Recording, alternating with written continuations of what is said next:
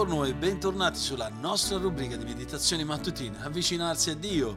Come di consueto da Firenze sono Gianluca Pollutri, pastore della Chiesa Biblica di Firenze e conduttore di questo podcast, e insieme a voi questa mattina ancora ci domandiamo: come possiamo avvicinarci a Dio? Ci avviciniamo tramite una meditazione quotidiana per l'approfondimento della nostra fede, che facciamo andando con la nostra mente e con il nostro cuore alla parola di Dio, per studiarla nella semplicità ma nello stesso tempo gustare la profondità dei suoi insegnamenti, per vivere una vita che realmente è benedetta.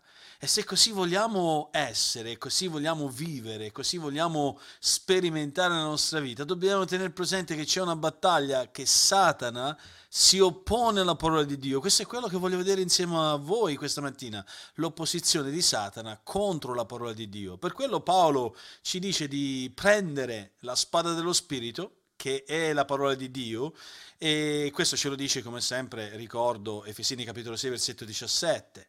Ovviamente che cosa vuol dire? Guardando questo versetto da un'altra prospettiva, dobbiamo pensare a questo, che Satana sì, si oppone, ma nonostante l'opposizione satanica contro la parola di Dio, la parola di Dio comunque, in ogni modo, compirà la sua opera in ciascuno di noi e nel suo popolo. Coloro che appartengono a Dio saranno salvati e santificati. E in Matteo tredici, pensate a questo, Gesù racconta la parabola del seminatore e del seme.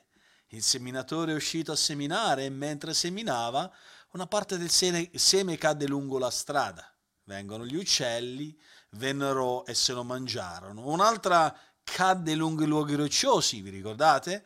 Dove non aveva molta terra e subito, dopo che germoglia e spunta, eh, non avendo radici profonde, cosa succe- succede? Inaridisce con l'arsura del sole. Un'altra cade tra le spine, un'altra parte di seme cade tra le spine, le spine crescono e soffocano quel seme, così che seppur germoglia, eh, priva di luce, senza poter avere sfogo, subito appassisce e si secca.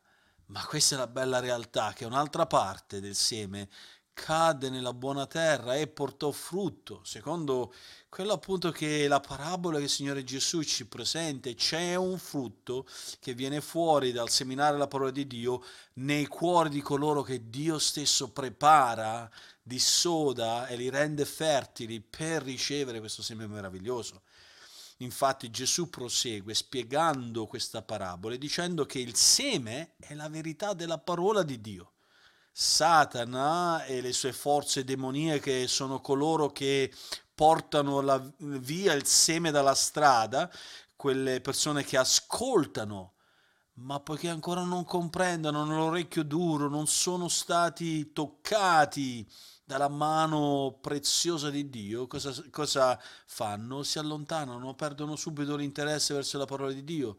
Per di più Satana e i suoi demoni possono agire in una maniera astuta, portando quelle afflizioni, quelle persecuzioni verso coloro che fanno delle promesse emotive eh, di fronte alla parola di Dio, di fronte al Vangelo. E cosa succede? Di fronte a quelle difficoltà subito, poiché quelle testimonianze e quelle confessioni di fede sono emotive, cosa fanno? Si scoraggiano e si allontanano. In alcuni casi Satana e i suoi demoni cosa fanno? Cercano di soffocare la parola di Dio nei cuori di quelle persone che sono attratte dalle preoccupazioni, dagli inganni delle ricchezze, da quella vita che eh, vogliono vivere nello sfarzo, nel lusso, e non sono pronti ad abbandonare se stessi per seguire Cristo. E così Satana agisce in quella maniera per spegnere quello che poteva sembrare un barlume di fede.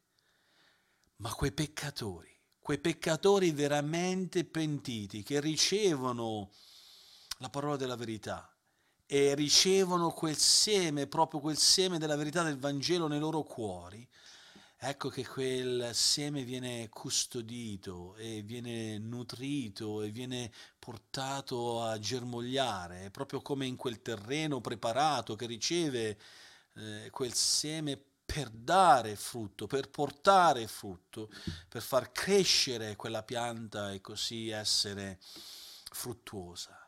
Ascoltano la parola della verità, la comprendono, la ricevono nella loro vita e producono frutti spirituali. Questo è quello che il Signore Gesù vuole insegnare per mezzo di quella parabola, e usando le parole di Paolo nel ricordare, ricordarci l'importanza di prendere la spada della verità, siamo portati di fronte al fatto che la parola di Dio potrà salvare qualsiasi cuore, qualsiasi cuore che è stato toccato dalla mano potente di Dio.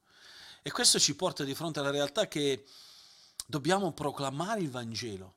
E questo proclamare il Vangelo è un aspetto importante proprio dell'impugnare la spada dello Spirito in Efesini sei diciassette. Mentre lo facciamo, altri vengono salvati e si uniscono all'esercito di Dio. Ma fai attenzione, Satana non vuole cedere contro questi attacchi spirituali che vengono dalla parola di Dio, non vuole ritirarsi così facilmente, eh, ma vuole andare lì e combattere, cercare di guadagnare terreno e così strappare cuori alla salvezza. Ovviamente alcune di queste persone a cui testimoniamo dimenticano subito ciò che le abbiamo appena detto. Questo ci ricorda che non basta predicare il Vangelo una volta.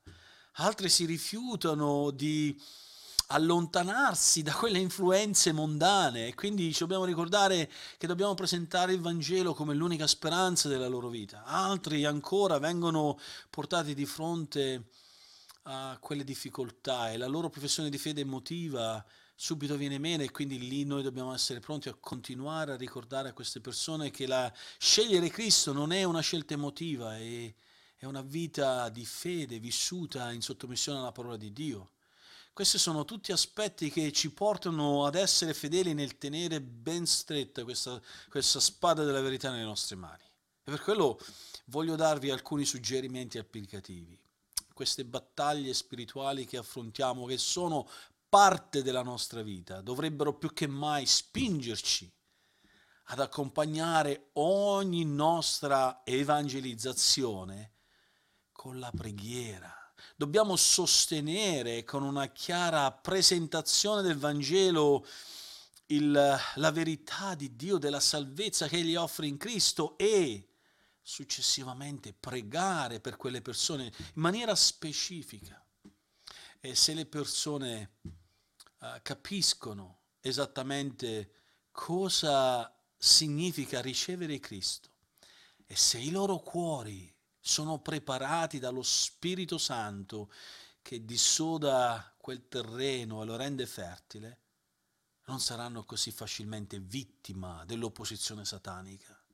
Questo vale per quelle persone che vogliamo evangelizzare, ma vale anche per noi che vogliamo crescere nella fede, nella nostra santificazione. Quando ci impegniamo intenzionalmente, confidando nella parola della verità, e comprendendo che la nostra vera speranza è in Dio, in Cristo Gesù, Satana non potrà rallentare il nostro cammino, la nostra crescita.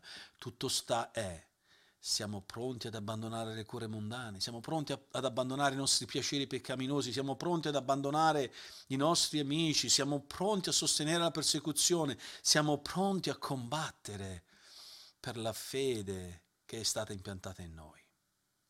E questo è quello che voglio incoraggiarvi a pensare oggi, e per incoraggiarvi anche a come pregare, per darvi dei suggerimenti di preghiera, chiedi al Signore di darti l'opportunità di testimoniare, di condividere il Vangelo, di parlare di Cristo a qualcuno oggi.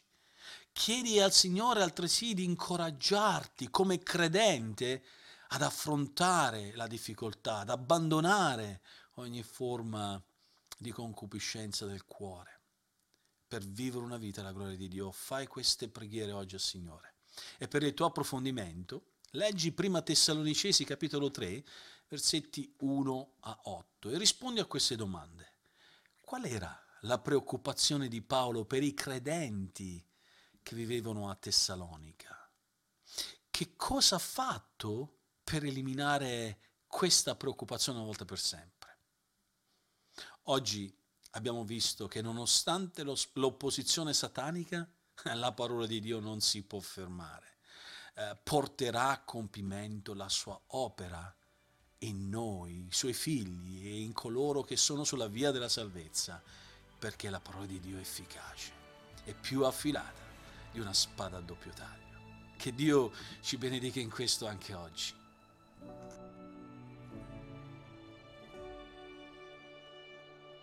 Thank you.